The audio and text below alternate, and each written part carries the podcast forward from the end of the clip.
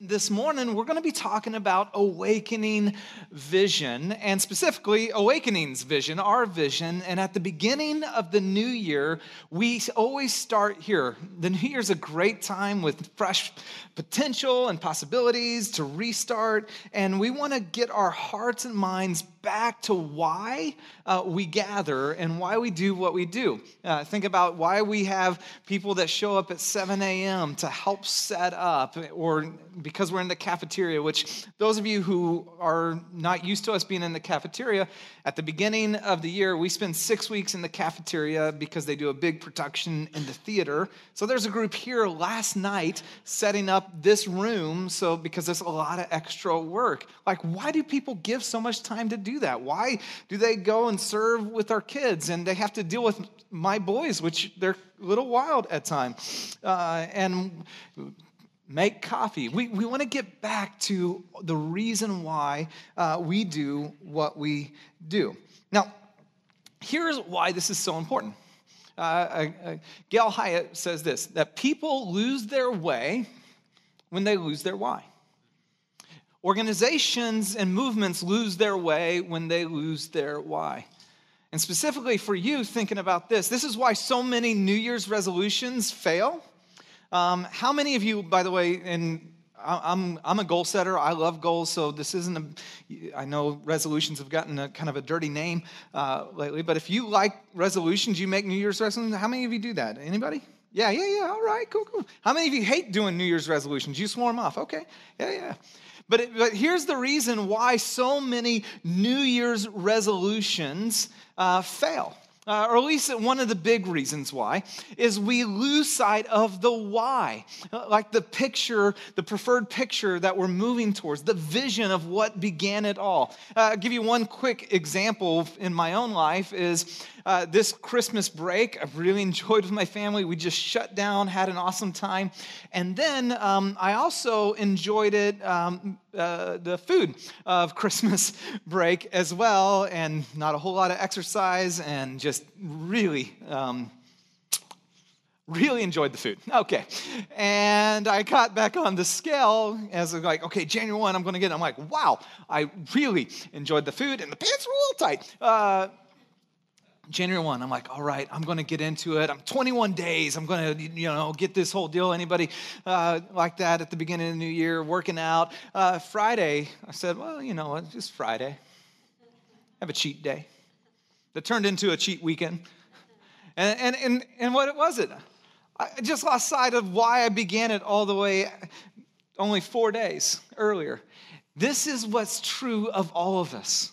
We get started strong. Many of us don't finish strong because we lose sight of why we began. Vision is this. Vision is the why. Vision is the, uh, the picture of what could be and should be. Vision inspires. When you have a picture of a preferred future, it inspires you, it motivates you, and it pushes you through Uh, going through those tough times. When it going gets tough, you need a clear, compelling vision, a why behind it that says, no, no, no, I can make it through because it's worth it and it matters. And so before we talk about awakening's vision, let me ask you this. Maybe you've never thought of this. What's your vision for your life? Like, what's your picture of a preferred future? What's the picture of what could be and should be? Do you have a personal, or maybe if you're married with kids, do you have a family vision statement or mission statement? Have you ever thought of that? Think about this. Companies spend tons of money crafting vision statements and mission statements. Every successful organization has one because what's at stake is the bottom line if they don't. And yet, you have one life to live. Think about this. You have a limited number of days on this planet to make an impact, and many of us have never taken the time to craft a personal vision statement. Imagine, imagine if you had life, uh, you, you began to attack life with a clarity of what, where you wanted to go and why you wanted to be there, and here's your purpose on the planet. Like, you could fill in this line, I exist to, like, like, dot, dot, dot. What, and you were like, no, this is why I exist. And it fills every single day. It inspires and motivates. It fills every day with meaning and purpose. And so perhaps for some, maybe maybe those especially who swore off New Year's resolutions, maybe perhaps you take time this week, make take time this month, and think about, what is your vision statement? What is your mission statement? Why are you here? That's a big question. Let me give you two questions that will help you on this um, in crafting that. First question is, is how do you want to be remembered? Like, what do you want people to say about you? What do you want people to think about you? Not at your funeral, because they might just say good stuff, but when they think about you, how do you want to be remembered? The second question is, what matters most? What matters most? And begin to write those things out, and you'll begin to get clear on a compelling vision for your life. And what happens, especially in the Silicon Valley, but everywhere, is we get caught up with life. We get caught up with the busyness and the pace and the demands and the pressures and the urgence. And here's what happens. What matters most, unfortunately, though we know it, it get, gets pushed to the sideline, doesn't it? And we look back and we realize, for many, and I've had lots of conversations, we never lived in to who we were made to be, all right? So what's your vision for your life? Well, here's the vision of awakening. Here's how we say it here. We say we exist to awaken this generation to new life. Th- that's why people showed up yesterday to set up. You know what they were doing? They were preparing the way for God to work.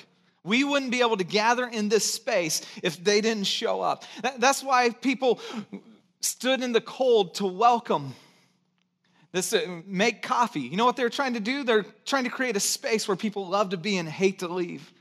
Th- that's why so many people serve in our kids' ministry, that are over there loving on kids. And you know what? After vacation, just by the way, is a really hard time to work with kids. They got lots of energy, had lots of sugar, and it takes an incredible amount of patience. And these teachers go, no, no, we want to help kids really understand and get the heart of God and, and know and walk with Jesus all the days of their life. Like, that's why we do what we do. A couple observations about this. We exist uh, the, to awaken this generation to new life in Jesus. I just want you to know, for awakening, like, like our focus, our purpose, it, it's all about Jesus. Like, like my goal, my aim is, how can I help form Christ in you? How can I help you grow into a closer relationship with Jesus? It, it's all for him. It's all because of him. We're not trying to grow big to say we got a big church. We want to just declare we have a really big God who is a, longs to do incredible things in and through your life. The second thing you'll notice is it's about transformation. Like, awaken this generation to new life. It's about transformation in your life. That's what the gospel's about, by the way. That's why it's good news. It's, it's not just about trying to somehow get your old life just a little bit better. And Christianity, following Jesus, isn't about some moral code, moral code of how do you work hard and just kind of make your way through it. It's actually about an inside-out transformation of God in our lives. It's about experiencing brand new life. Jesus made this promise. I came that you might have life and life to the full. And many people never experience life. They just exist, walking through, sleepwalking.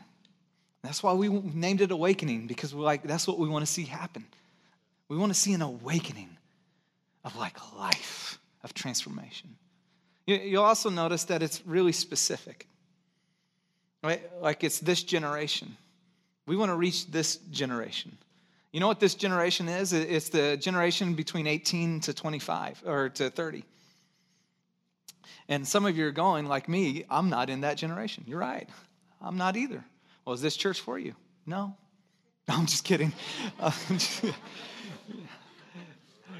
Yeah, well, here's the door. You know, when we first started Awakening, we were so young, and it was a it was a group. Uh, we launched out as a college young adults group to start this, that if you were thirty or older, you felt out of place.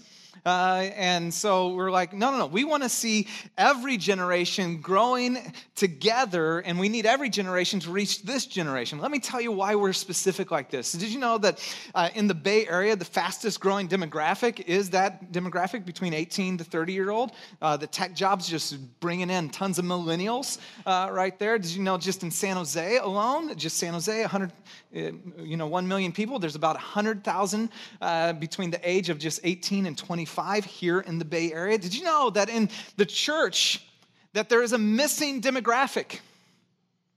That you have thirty-five to seventy-five and on, and you have the young kids, and you go to churches, and the missing demographic is the eighteen to thirty-year-olds.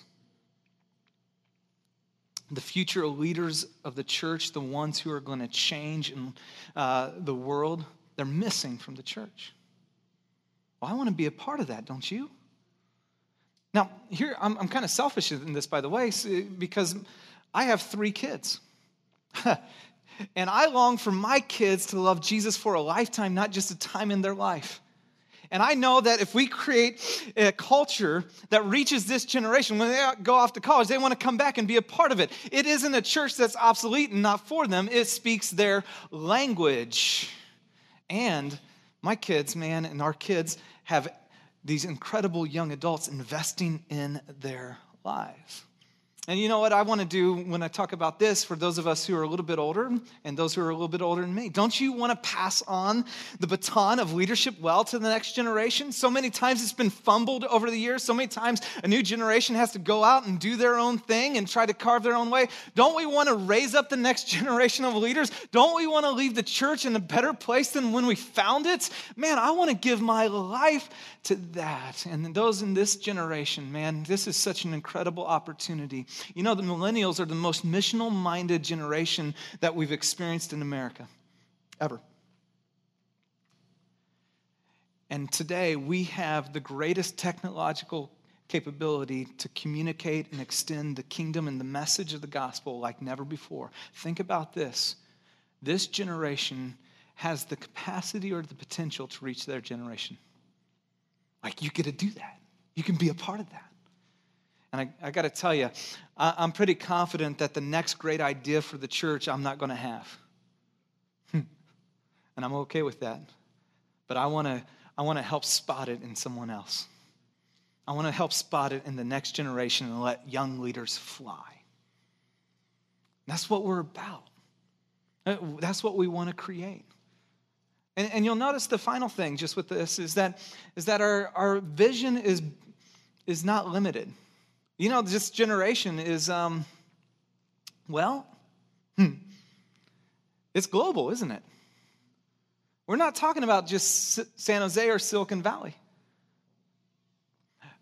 Dare to dream what God might want to do in and through a small group of people. We're a growing group of people, but you think about a worldwide impact. That's my prayer, is that God would use awakening to be a catalyst, to reach and impact an awakening across the globe. I don't know how that's going to happen. I think it's going to start here in Silicon Valley with really bright, engineered people who have a kingdom heart, that we would leverage technology to advance the kingdom of God. You know, the church is generally ten to fifteen years behind when it comes technologically, and yet in the Silicon Valley, we have the brightest and most gifted in this arena. Man, imagine what could be. See, we exist. This is why we gather. This is why people sacrifice their time. This is why we are doing what we are doing. Well, where did this vision come from? Uh, it kind of shocking as I began to think about this. That line, we exist to awaken this generation to new life in Jesus, did you know is ten years old this month? Ten years ago, uh, we moved, my wife and I moved back to the Bay Area. We both grew up in Santa Cruz, and then I did my schooling in Chicago, and then I worked at a church in Atlanta. And Atlanta was a tough season for our family in the South, and um, we were moving back, and we started a uh, working at a church called Westgate, and we started a ministry called Awakening. And it was highly successful. The first three months, it was crazy. It was unbelievable. I, I don't want to toot my own horn, but here I go. we grew from thirty people to six. I know. No, it was it was incredibly discouraging. Uh, we started out, you know, had this had about twenty, thirty people that showed up, and then we had, by the end of the time, six people that were there, and I'm going like, oh my goodness, why even try? In fact, we took about a month, uh, six weeks off and didn't even meet. Can you imagine how awkward it is to have a full band and six people in the audience? It's it's it's not not fun. We'd I would give a sermon and I'd circle up everybody just to do the talk. And so we took a break, and then coming out of that, I said, you know what, we need a, we need a clear and compelling vision and and some people that are going to buy into this, that we'd move together and see a movement of God happen. And so I said, hey, we're going to do a leadership team meeting at my house. And I want you guys, you know, to come, and we're going to open up our Bibles and say, okay, God, what do you have for us? About twenty or thirty people showed up at my house. I'm like, where have you guys been? And during that time, we looked at Matthew eighteen, or twenty-eight, verses eighteen through twenty. It's what's known as the Great Commission. It's Jesus's big why. It's, it's the missional mandate of the church. If you, you want to know why every follower of Jesus exists, it's this verse. And out of that time, we, we worked and we strived and we labored in a couple hours, and on a whiteboard ended up writing, we exist. What we're going to be about, this fledgling little ministry, is going to be about awakening this generation to new life in Jesus. And it's been our constant North Star for the last ten years, and it will continue to be as long as God lets us to go. And you know what was amazing is we got to watch God take this small fledgling group and grow it from thirty to sixty to one hundred to a couple hundred to a few hundred. And then Westgate said, why don't you guys go start a church? And then five and a half years ago, we launched out and started a church, and that's been a grand adventure. But the vision, by the way, vision always stays the same. You, you don't adjust your vision based on what you see around you. You adjust your lives to the vision. Your methods might change. Our methods over the years are going to probably change. At some point, I'm not going to like the mu- music in our church. You know why? Because it's about reaching this generation, and I probably won't like this generation's music in some. By the way, young people, those in our church who don't really like our music but say, man, we love this generation, are heroes. How amazing is it that they go, you know what, it's a little loud. I know we did acoustic this morning, but man, when the, the band's up there, the electric guitar, oh, it's... But I sure love this generation. If you got your Bibles, would you open up to Matthew twenty-eight, verse eighteen to twenty? I want to I want to unpack this passage afresh for you. And to do that, uh, for many who've been around, you're familiar with this passage because I've taught this more than any other passage in the life of our church. Uh, but I want to maybe take a different shift. And I want you to look at this passage uh, in, in the context of spiritual momentum. Uh, one of the things that I find is no matter how many times I come to a p- passage, uh, even that oh, I've read it over and over, I'm very familiar with it, man, the Word of God is rich and inexhaustible. You can keep going back to it and discovering new things each and every time. Part of it that helps me is when I just kind of put a different lens on. I think of it from a leadership aspect. I think of it from a relational aspect. Uh, I want you to look at this as spiritual momentum. And we have momentum as a church right now. It's really an exciting time. Our, our Christmas Eve was the largest Christmas Eve we've ever had in the life of our church. That was exciting. Our, our church is, you know, because we have so many young people. And, and by the way, um, our church is sixty-two percent single. All the single people went, really? It's awesome. Yeah, and, and did you know that sixty-six percent of our church is between the ages of eighteen and thirty? And we're like reaching this generation. And by the way, single people, and you're wondering, where are all the single people? Now you can just ask, are you single? Two-thirds of the time, you'll be right. They'll say yes. And you go, I, w- I would love to uh, grab coffee, I guess. I, that would be great. But I want to so talk about this whole idea of momentum. And we have momentum as a church. And because we're such a young church, what happens in holiday seasons uh, is we see that uh, you know, our college students, you know, leave, they go home, and so our attendance goes down. And then those who are, you know, young professionals or young marrieds, they go home to their parents for uh, these holidays, and so our attendance actually drops. And there's been many Christmases where we kind of look around and, anybody here?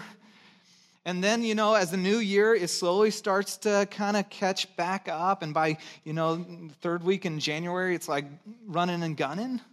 One of the exciting parts is that our our December, our, our attendance was like rock steady the entire December. And then our Christmas Eve was the biggest we'd ever had.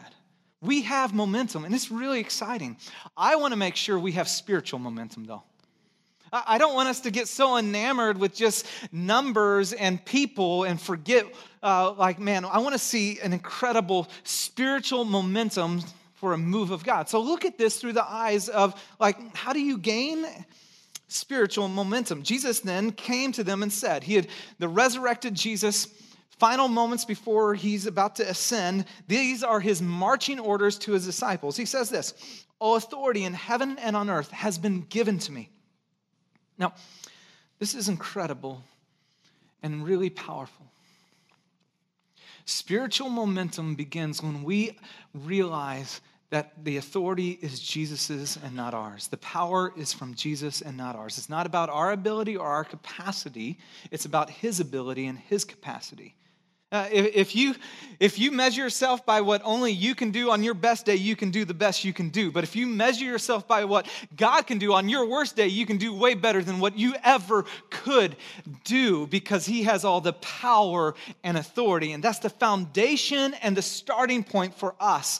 And we lean in and we go, no, no, no, it's not about me. It's about Jesus working through me. And spiritual momentum begins when we address and recognize and go, no, no, no, Jesus, you have the power and you're at work, and so I'm going to lean into that so I can move forward with confidence. And then he says this, therefore, go, go, go. I, I added two, two goes there. Go and make disciples of all nations, baptizing them in the name of the Father, Son, and Holy Spirit. That's the, the identification into the community of God. And then teaching them to obey everything I've commanded you. That's the, the discipleship process of becoming an apprentice. To, to follow Jesus is to say, I'm going to learn to do what Jesus did.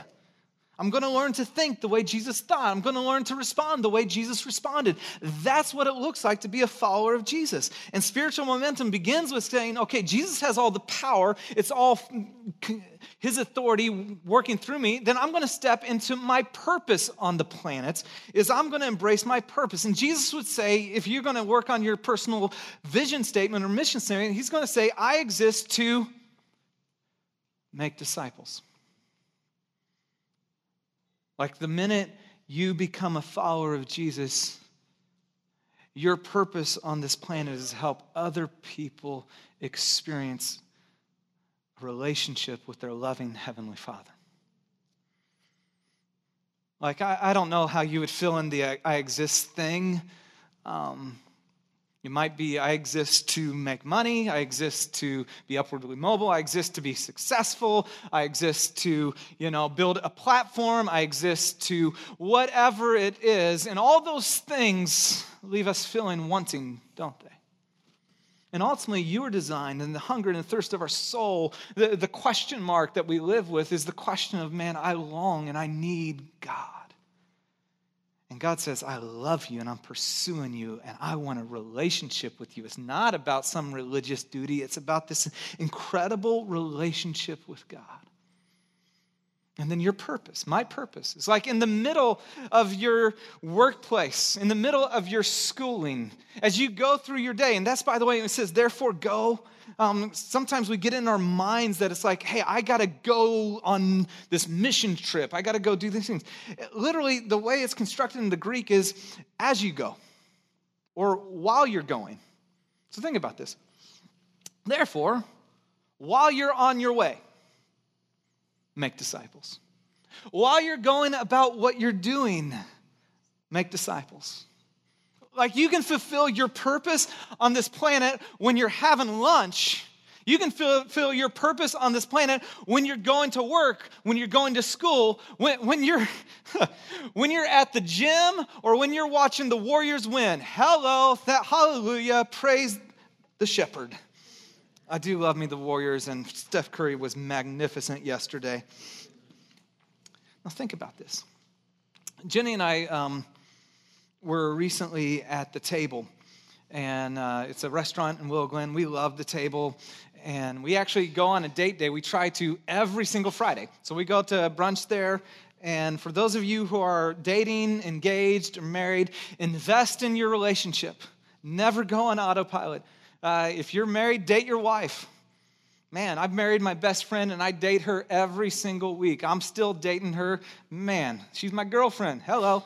fifteen years married, and it's getting better and better. And so we're hanging out, and we're on our date. I, my work week is Sunday through Thursday, and then I do some stuff on Saturday. But Friday's my Sabbath. I'm off, and I don't do anything. I don't call anyone. I don't look at the notes. I don't do – I'm hanging out with Jenny, and then I'm hanging out with our kids. And we're talking with our waitress, and sweet girl, and she's asking us – you know, like, oh, do you guys come here often? And we're like, yeah, we're here every Friday. She's like, really? Yeah. I'm like, well, we're, you know, investing in our marriage. Oh, really? How long have you been married? fifteen years. Wow. I know. Wow. That's right. Uh, you know, and, and then we begin to talk about this whole process, and we're talking about our relationship and why we do what we do. And I actually went up to go use the bathroom, and she leans over to Jenny, and she says, you guys are awesome. And to be fair, Jenny is awesome. Most people keep me around because of her, and if you know Jenny, I'm not even overstating that. But you know what she saw? She saw Jesus in us. That's it. You know what she's noticed? She noticed Jesus in us. That's it. See, you can fulfill your purpose and then be on a date with your wife. This isn't something complicated. This isn't like, hey, I need to go adjust all these sort of things. This is having the awareness that the same power that raised Christ from the dead now dwells inside of you. And so if resurrection power is now inside of you, then resurrecting life should be happening all around us. And so it should be going through our day. We're helping other people get to know their heavenly Father. And that's your purpose, and that's my purpose. And it gets a little scary. You're like, really? I'm going to step into that? Well, as you step into it, you begin to experience this spiritual momentum in your life. And you're like, well, well, I don't know how to do it. And Jesus says, and surely I'm with you always. You're never alone. You're never on your own. You're never left out to dry. I'm with you always, even to the very end of the age. You know, as we think about this, wouldn't it be amazing, like if like Jesus was with you, like right, like right here with you, like like Jesus, and you're like hanging out with someone, and like, oh, have you met Jesus? Be amazing. Look, I'd love to introduce you to Jesus. Here he is. Hello, Jesus. And like, hey, right there. And here's the truth. It's like Jesus says, I am with you everywhere you go. My spirit indwelled in you. So that, and here's the thing that many of you miss. People are seeing Jesus in you, and they're not really sure what it is. They just like it and are attracted to it, and our job is to help connect the dots. Like with that young girl. It's not, it's not us. Honestly, if you, if you knew us, we're pretty average at best. But Jesus in us, that's what you're seeing. And that's who you're getting to know, and you're getting to see Jesus through us. Spiritual momentum, it starts with Jesus having the power, embracing your purpose, and then realizing you're never on your own. Now, I want to mention one thing um, that I think has hindered many people, and I'm watching around, has hindered a lot of people in their relationship with God. in, in their process or story of trying to live out their purpose. At, at the beginning of a new year, we have a hunger and a thirst, many of us, to grow closer to God, to have a deeper relationship, to, to really step into something that's meaningful, and yet we find that we often, often come up short, stuck, if you will. Instead of spiritual momentum, many of us would say we're spiritually stuck. And I don't know if you noticed, and we went over it pretty quick, but back to our passage, he says, and teaching them to, now notice what he says next. Can you see that? What does he say? Obey. Obey. Teaching them to obey everything I have commanded you. So I would like to suggest that perhaps for some, you're spiritually stuck because there are toxic habits in your life. There are things that you've embraced that perhaps you even enjoy. You're unwilling to let go, but it's killing your relationship with God. And we don't like that obey thing. It's like, obey, obey, obey. I don't want to obey. Don't tell me to obey. Who are you? This is America. America. Teaching them to obey everything I've commanded you. He said, this is my command, that you love one another. This, this is my command. Think about this, the words of Jesus. That you love one another in the same way that I have loved you. And by this, the whole world will know you're my disciples. Um, this last fall was really hard for me. Uh, for many of you, you know Steve Saccone, and actually I got his book here. This is going to be a little shout out for him. He just came out with a new book talking uh, about God. Pick it up. Really excited for him. But Steve, one of my best friends, amazing man, and a great pastor here for a while before he moved to Florida. Well, after he moved, um, you know that whole God's power and your power? Uh, I, I can be prideful at times. And as he left, I was like, I got this. I can do this. And so what I did is I kind of doubled down. I said, okay, I'm just going to work harder and grit my teeth, and we can get through this. September was incredibly busy. I said yes to a lot of things I shouldn't have said yes to. In fact, the Holy Spirit, I mean Jenny, said I shouldn't say yes to those things. And I allowed some unhealthy habits to begin to creep into my life, into my viewing, into health. The Bible calls those sin. We just can make it a little bit softer, calling it unhealthy habit. It was in late October that I realized, um, I realized something. I realized that, like, God's blessing what I'm doing. He's blessing the preaching. He's blessing the church. And we're growing. And yet there's something happening in my heart. There is a shift where I go like, um, okay. I, uh, my heart is just drifting from you. And you know what scared me? What scared me is as I began to evaluate, I looked out here that God was blessing and working, and in here there was drift. There was a part of me that went like, I kind of like it, and I don't want to leave it. And maybe I can have out there look good and in here not be good. And it scared me. You know, as a little boy, and I'm excited we'll be teaching the life of David, but as a little boy, I always prayed that kind of David prayer. God, would you make me a man or a boy after your own heart? Like, I don't care what happens, but I don't want my heart to ever drift from you. And so, October was painful. I had to confess to my wife areas in my life that, man, ungodly, where my heart had drifted. I confessed to our board areas in my life that were ungodly. And bring my life back See, spiritual momentum, I think, for many in this room is be, going to begin with a spirit, with a soul detox. Like if we're going to be a church that awakens this generation, it begins with men and women who take Jesus' teaching seriously and say, we're going to get after it, and you need to have my heart and all of my heart, and I'm in. And there's habits in your life that you need to repent of.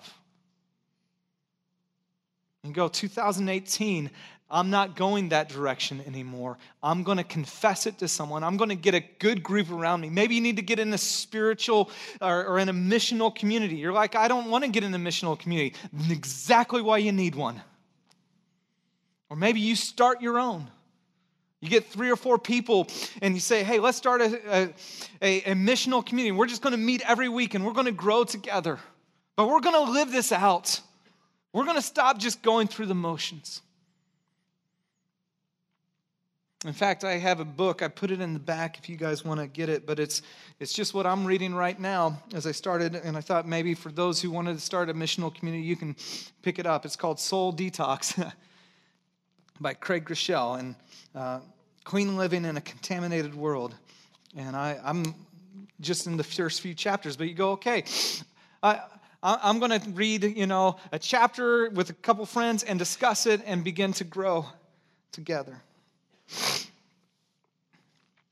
But may we be a community that takes Jesus seriously, that experiences power, embrace your purpose, and you live in the reality of his presence. If that's true, then I just, I, I'm going to close with this. And I know there's parts of your notes that I didn't fill in. The, all of them is really the... But if that's true, I have a B H A G for us this year, okay?